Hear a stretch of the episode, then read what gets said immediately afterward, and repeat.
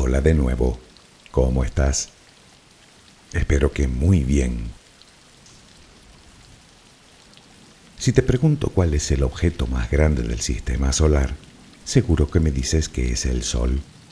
Y tienes razón, alberga más del 99,8% de toda la materia del sistema y es decididamente enorme.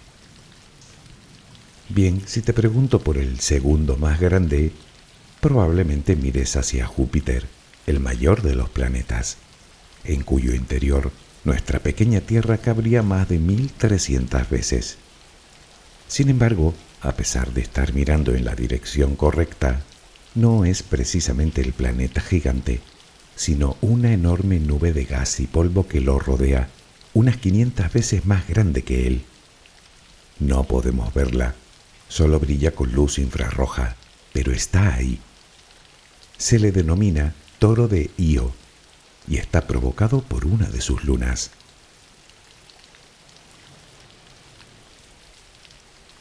Hoy vamos a hablar de las lunas del sistema solar. Y aunque las llamemos así, luna solo hay una, la nuestra. Técnicamente el nombre que reciben los cuerpos celestes que orbitan los planetas es satélite natural. Por extensión llamamos a todos esos objetos celestes lunas pero cada uno de ellos tiene su propio nombre, como el nuestro tiene el suyo, Luna. Por el momento desconocemos si existen más de estos cuerpos en otros lugares de la galaxia, pero a tenor de la cantidad que tenemos en nuestro sistema, debe haber un número incontable de lunas repartidas por todo el universo. Hoy, si te apetece, te acompañaré de nuevo mientras te duermes, hablándote del espacio relajemos primero cuerpo y mente.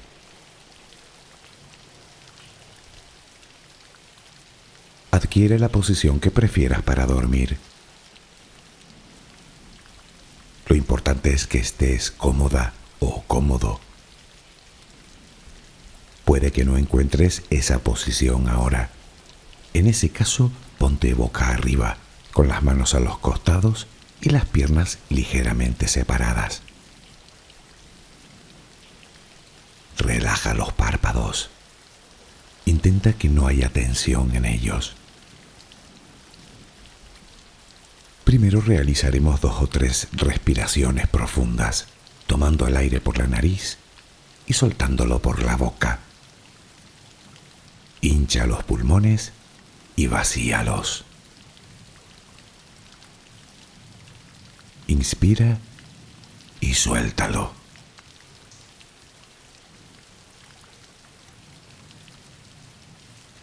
Ahora haremos una inspiración por la nariz, mantendremos el aire un par de segundos, durante los cuales mostraremos gratitud por lo que somos, por lo que tenemos, por lo que el universo nos ha dado y por lo que nos ha de dar. Luego suelta el aire también por la nariz. Repítelo dos o tres veces más. Cada vez que exhalas, notas cómo te vas vaciando de todo lo malo y negativo de tu vida y tu cuerpo se va relajando más y más. Inspira, retén el aire y suéltalo. Deja que salga todo lo que te contamina. Inspira y suéltalo. Sigue respirando tranquila y acompasadamente. Intenta hacer la respiración abdominal, dejando que sea el estómago lo que se balancee con cada respiración. Inspira y suelta, sin forzarlo. Inspira y suelta.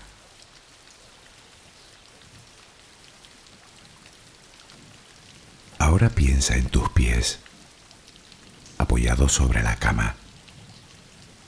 Notas cómo se van relajando cada vez más. El pie derecho, el pie izquierdo. Ambos quedan totalmente relajados. Centra tu atención en las piernas, desde los tobillos hasta los muslos. Siente como todos los músculos se van relajando.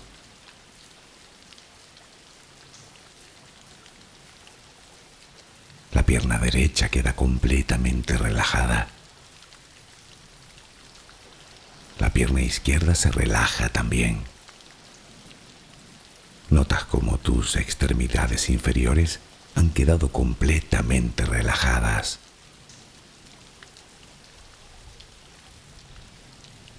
Toma conciencia de tu cadera.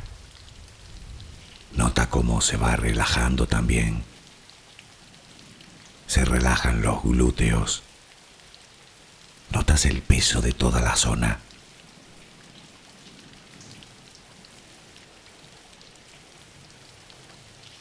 Piensa ahora en tu abdomen y en cómo los músculos de esa zona se van relajando también. Nota el alivio con cada exhalación.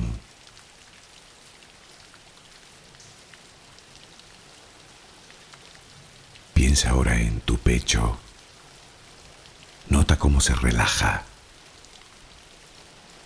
lentamente, cada vez más.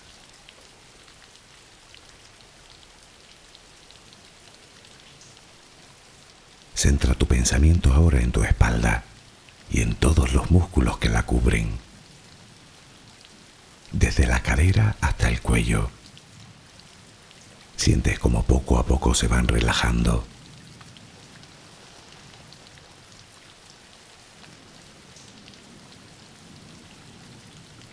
Percibes como los hombros también se relajan.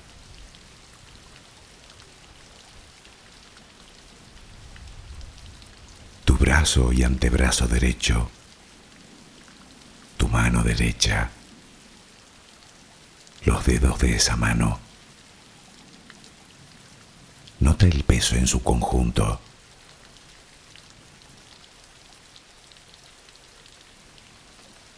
Tu brazo y antebrazo izquierdo, tu mano izquierda, los dedos de esa mano. Nota el peso.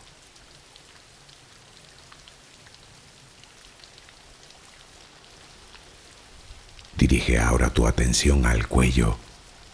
Piensa en él. Siente como todos los músculos se van relajando.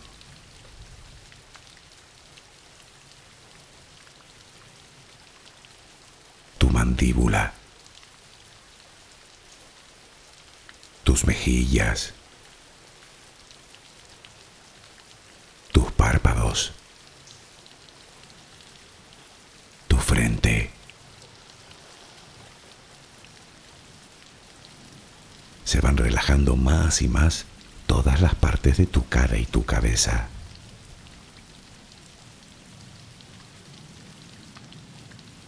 A cada instante sientes como tu cuerpo se va relajando más y más.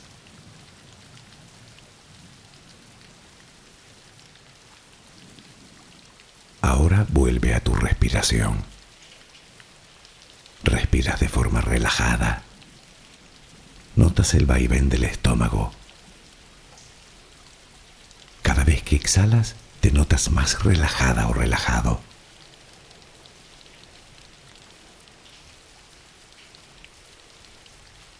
Ahora frente a ti aparece una luz. Mírala. ahí. Es como si viniera de todos lados. Es una luz muy bella y tranquilizadora.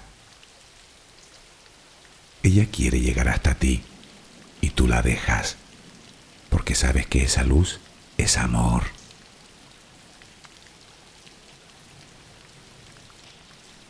Notas cómo impregna cada parte de ti.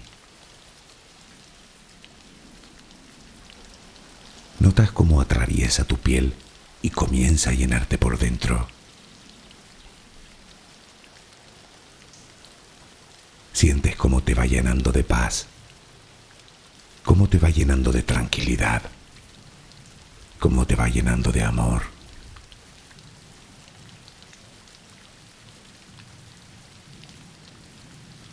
Poco a poco va desapareciendo de ti todo rastro de preocupación. Poco a poco, cada rincón oscuro de tu cuerpo se va llenando de esa suave luz. Sientes cómo te va purificando por dentro y por fuera.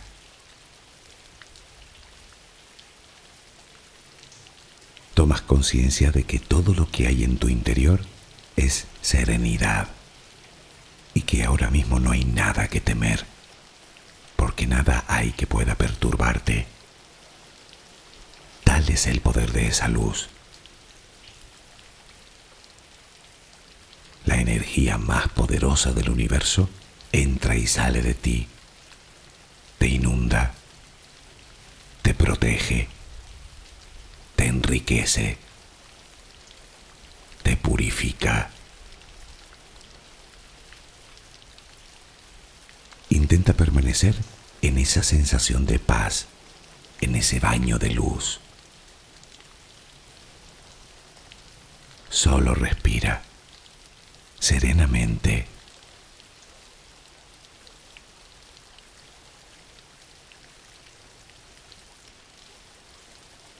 Ya dedicamos un audio entero a hablar de nuestra preciosa luna, de su formación, de su tamaño, con un diámetro de más o menos una cuarta parte del de la Tierra. También hablamos de su orografía, de su composición, y sería fácil pensar que el resto de lunas son similares, vista una, vistas todas, pero nada más lejos. La nuestra no es para nada un ejemplo de lo que nos encontramos por ahí. Para empezar, no es ni la más grande, ni la más fría, ni la más densa, ni la más blanca. Ni siquiera su formación tiene que ver con cualquier otra luna que conozcamos. Ya sabes que la teoría dominante en estos momentos sobre la aparición de la Luna es que un planeta del tamaño de Marte chocó contra la Tierra lanzando al espacio una gran cantidad de escombros que poco tiempo después se condensaron en la esfera que conocemos hoy. Bueno, pues que sepamos, ninguna otra luna se ha formado de la misma manera.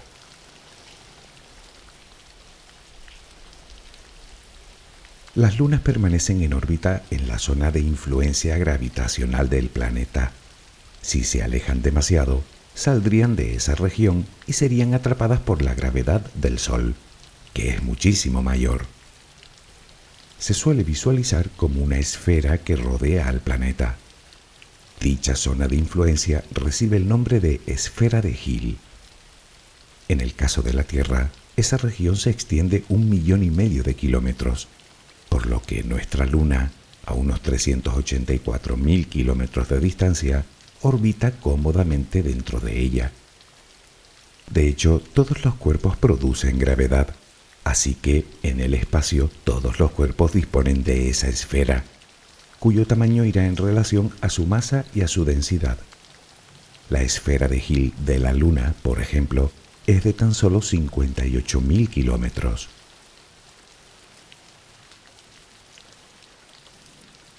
Las primeras lunas, aparte de la nuestra, las descubrió Galileo Galilei a comienzos del siglo XVII.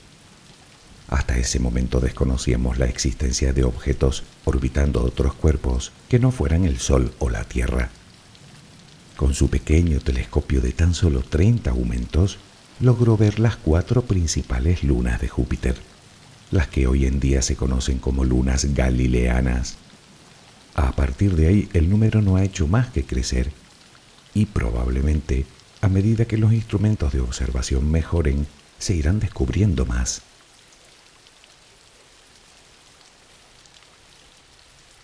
La pregunta es, ¿cuántas lunas hay en el sistema solar? Pues depende.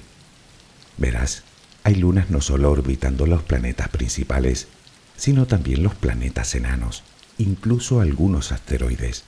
Si además sumamos las que están aún por confirmar, el número de lunas en el sistema solar pasa de las 200. Sin embargo, si nos atenemos a las que giran en torno a planetas, tanto a los mayores como a los planetas enanos, el número se reduce a poco más de 180 confirmadas. Hay que decir que la definición de satélite natural no pone límite al tamaño del objeto.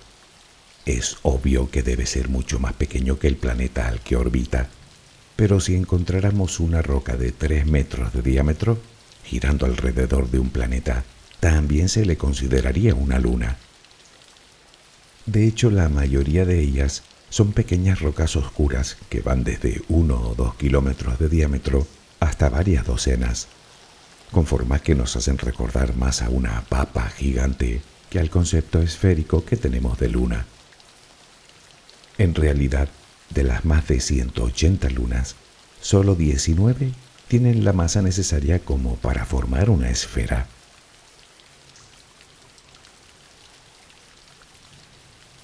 Por planetas, los que albergan la mayor colección de lunas son Júpiter y Saturno, con más de 60 cada uno.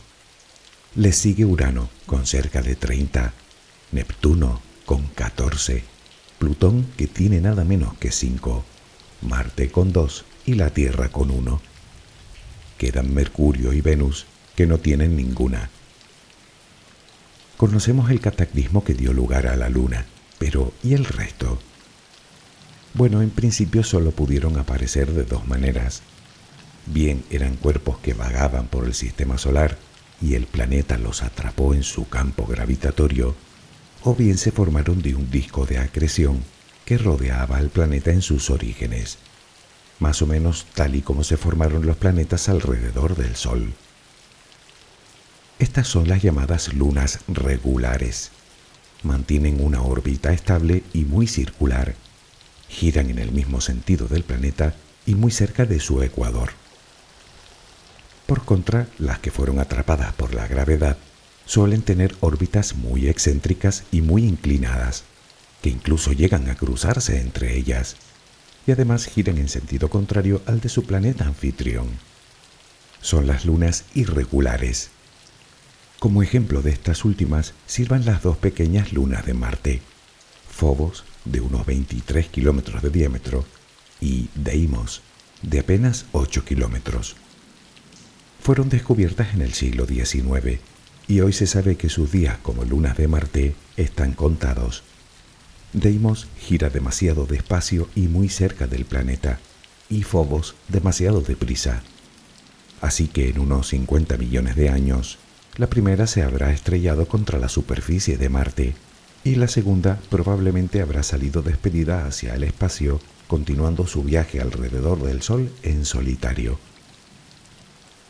La mayoría de las lunas que encontramos son como estas, pequeñas e irregulares, simples asteroides capturados por la gravedad del planeta.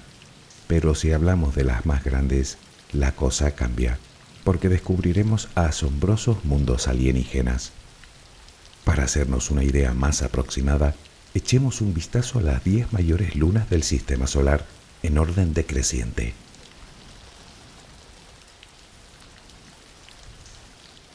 La más grande de todas se llama Ganímedes y es uno de los cuatro satélites principales de Júpiter, descubierto por Galileo. No solo es más grande que nuestra Luna, es incluso mayor que Mercurio. Tiene un diámetro de más de 5.200 kilómetros, más o menos el ancho de los Estados Unidos de costa a costa. Si lo pusiéramos a girar alrededor del Sol, sería un planeta con todas las de la ley tiene más en común con la Tierra que otros planetas del sistema. Se cree que esté formado por un núcleo fundido y le seguiría a continuación un manto rocoso en el cual se estima que puede haber océanos subterráneos con tanta agua como todos los de la Tierra juntos. Su superficie está formada por una gruesa corteza de hielo de agua, que además está dividida en placas tectónicas. Es la única luna que tiene un campo magnético propio y dispone de una muy tenue atmósfera en la que se han encontrado rastros de oxígeno.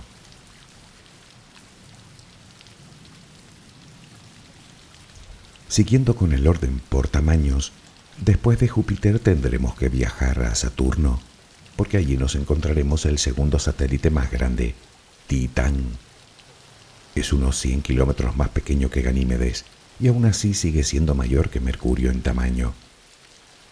Es el único satélite que posee una atmósfera densa, compuesta principalmente por nitrógeno, metano y otros hidrocarburos.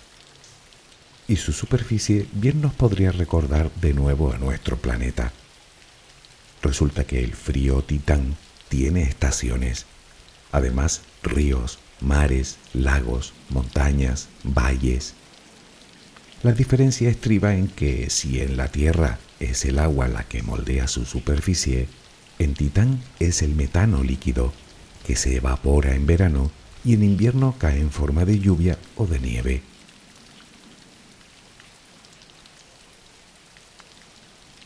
Para visitar la tercera luna en tamaño de nuestro sistema, debemos saltar de nuevo hasta Júpiter, Calisto, también descubierto por Galileo, el segundo satélite por tamaño de Júpiter y el más alejado del planeta. Probablemente la escasa influencia gravitatoria del gigante y del resto de lunas justifiquen que su interior no muestre signos de calor. Su antigua superficie está llena de enormes cráteres de impacto. Parece estar formada por hielo de agua, dióxido de carbono, rocas y algunos compuestos orgánicos. Por cierto, también se estima que Calisto guarde gran cantidad de agua a pocos kilómetros de su superficie. Es apenas algo menor que Mercurio, y al igual que nuestra Luna con respecto a la Tierra, tiene una órbita sincrónica, es decir, siempre muestra la misma cara al planeta.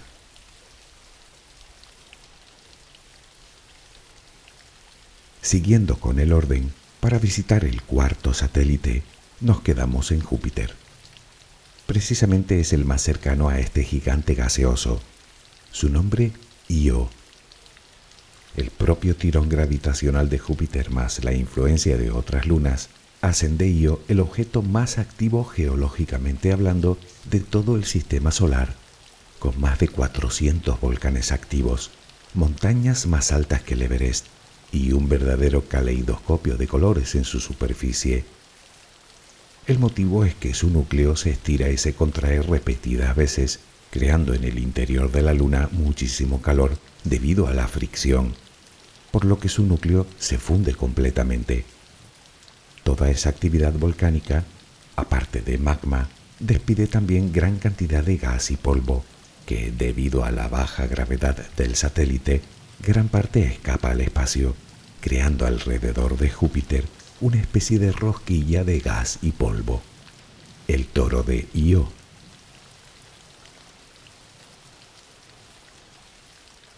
El quinto satélite más grande del sistema solar es nuestra Luna, de la que ya hablamos en su momento, así que pasemos al que ocupa el sexto lugar. Se llama Europa, también de Júpiter, y también descubierta por Galileo en 1610, junto con Ganímedes, Calisto e Io. Es algo más pequeña que nuestra luna, pero los científicos se vuelven locos por llegar hasta ella.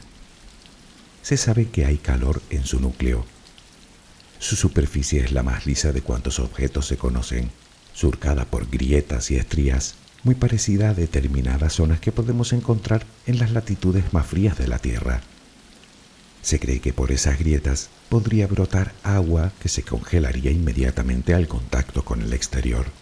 De ahí que su superficie se renueve constantemente. De nuevo nos encontramos con otra luna con agua en su interior, solo que Europa podría contener varias veces toda el agua de la Tierra en un inmenso y templado océano subterráneo de agua salada sobre el cual flotaría su corteza helada. Toda esa agua además recibiría el calor del núcleo, calentado por las fuerzas de marea, igual que sucede con Io, y eso abre un mundo de posibilidades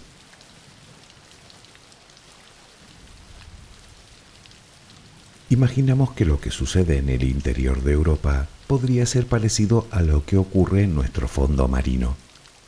A una gran profundidad, donde la corteza terrestre es más fina, largas fumarolas despiden agua muy caliente con gases y minerales disueltos procedentes de las capas más profundas de la Tierra. Hasta allí no llega la luz del Sol. Sin embargo, en sus alrededores habitan infinidad de especies de plantas y animales en un verdadero oasis de vida. ¿Y si en Europa se diera el mismo fenómeno? Este hecho podría ser de esa luna el lugar más apto para encontrar vida, que en principio podría ser bacteriana, pero que también podría haber evolucionado a seres pluricelulares más complejos de forma completamente independiente a la evolución en la Tierra. Claro que para averiguarlo tendremos que enviar una sonda hasta allí y hacer un agujero que podría ir desde varios cientos de metros hasta decenas de kilómetros en un hielo tan duro como una roca. Luego introducir por él algo así como un dron submarino completamente autónomo, dotado de todo tipo de instrumentos. Tomaría imágenes y muestras que luego analizaría para después enviar la información a la superficie y de ahí hasta la Tierra. ¿Te parece complicado, verdad? Lo es, sin duda, pues los científicos llevan ya tiempo preparando la misión, aunque aún tendremos que esperar algunos años para ver su puesta en marcha.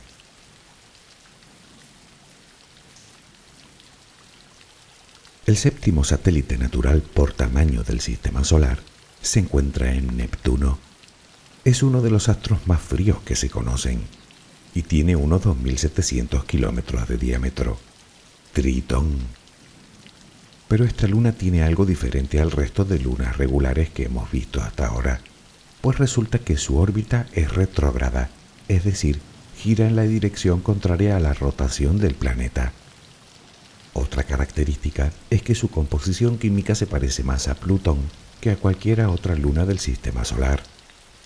Ambos hechos hacen creer que esta luna, como muchas otras, procede del cinturón de Kuiper y que fue atrapada por la gravedad del planeta, por lo que estaríamos ante una luna irregular que se comporta como una luna regular. Sin embargo, se sabe que es geológicamente activa, con un núcleo de roca y metal calientes.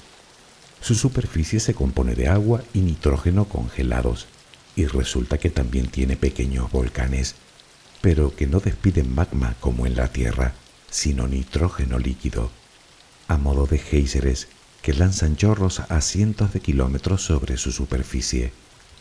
Sin embargo, esta luna orbita muy cerca de Neptuno, por lo que con el tiempo probablemente se rompa y sus restos terminen formando un bonito anillo alrededor de su planeta.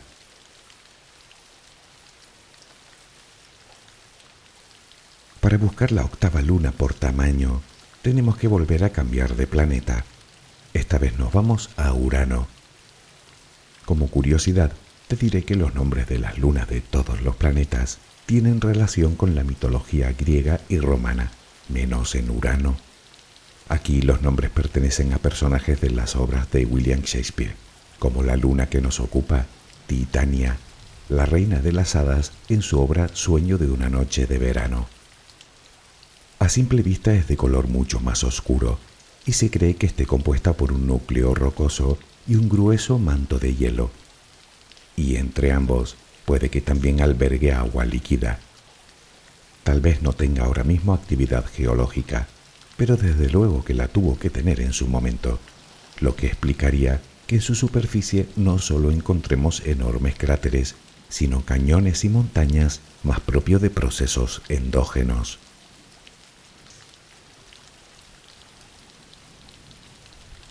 Con algo más de 1500 kilómetros de diámetro, Rea es el segundo satélite más grande de Saturno después de Titán y el noveno del sistema solar. Se estima que tenga un núcleo rocoso de al menos un tercio del total y el resto fundamentalmente agua en forma de hielo. En su superficie se observan gran cantidad de cráteres y grietas de origen tectónico. Determinadas anomalías en los campos magnéticos podrían sugerir que esta pequeña luna podría albergar un tenue anillo a su alrededor, lo que la convertiría en el primer objeto celeste con anillo aparte de un planeta. No obstante, aún no se ha detectado, por lo que los científicos continúan investigando.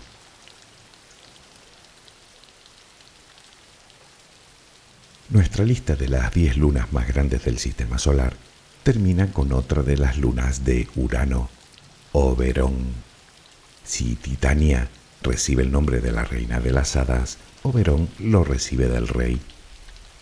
De nuevo nos encontramos con un núcleo rocoso y un manto helado, y probablemente con agua líquida entre ambos. Su superficie se considera muy antigua, es oscura y rojiza, con infinidad de cráteres casi hasta la saturación, es decir, que hay tantos que los nuevos impactos terminan borrando los antiguos. Posee además un sistema de cañones posiblemente restos de las edades más tempranas de su formación.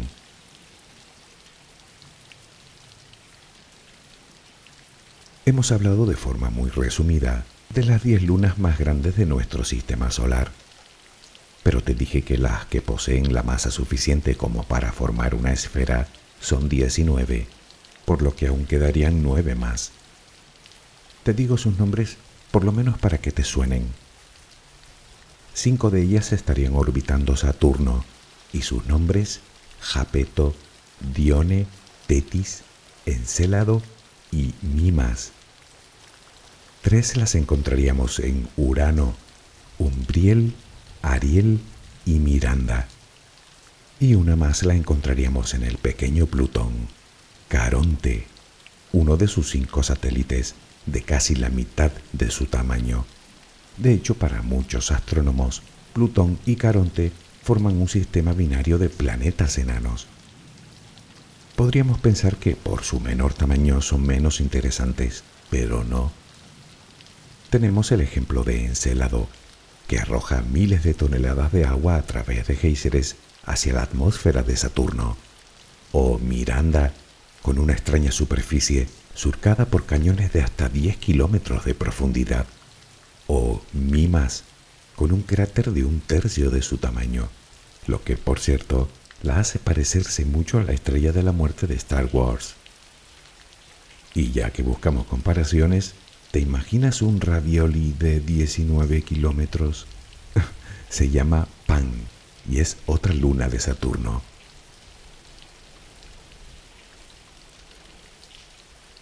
Hasta los años 60 solo habíamos descubierto menos de la mitad de las lunas que conocemos hoy, y hasta entonces solo eran puntos en las fotografías realizadas con los telescopios más potentes del mundo. Hoy no solo hemos descubierto muchas más, sino que nos hemos podido acercar hasta ellas, y de hecho algunas, por sus características, se postulan como lugares estratégicos para establecer algo así como un campamento base para la futura exploración espacial. Piénsalo, en el espacio comprendido entre Marte y Plutón no existe ni un solo planeta en el que podamos posarnos, pero sí en sus lunas en las que además de estar a salvo de la radiación letal del Sol y del propio planeta, podemos encontrar al menos agua en abundancia, que no solo nos calma la sed, sino que nos provee de oxígeno para respirar e hidrógeno que podemos utilizar como combustible. Seguramente será algo que no veremos ni tú ni yo, pero sí nuestros descendientes, y seguro que más pronto de lo que creemos.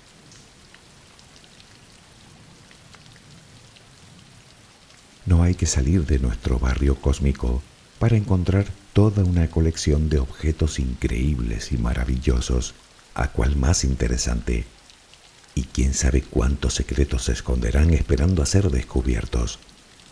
Al menos a mí es un tema que me produce gran fascinación. Tal vez me digas que tienes demasiadas preocupaciones en la cabeza como para ponerte a pensar en algo tan lejano. Ya, te comprendo aunque te confieso que a mí todo esto me sirve para cambiar mi perspectiva y descubrir cuál es el lugar que ocupo en el universo que me dio la vida. Las veces que reflexiono sobre ello, me gusta imaginar cómo me vería yo si me observara a mí mismo desde esos lugares tan lejanos. Pequeño, minúsculo, diminuto, insignificante, menos incluso. Claro que sí, pero sabes que mis preocupaciones también. Espero que mañana tengas una maravillosa jornada. Que descanses. Buenas noches.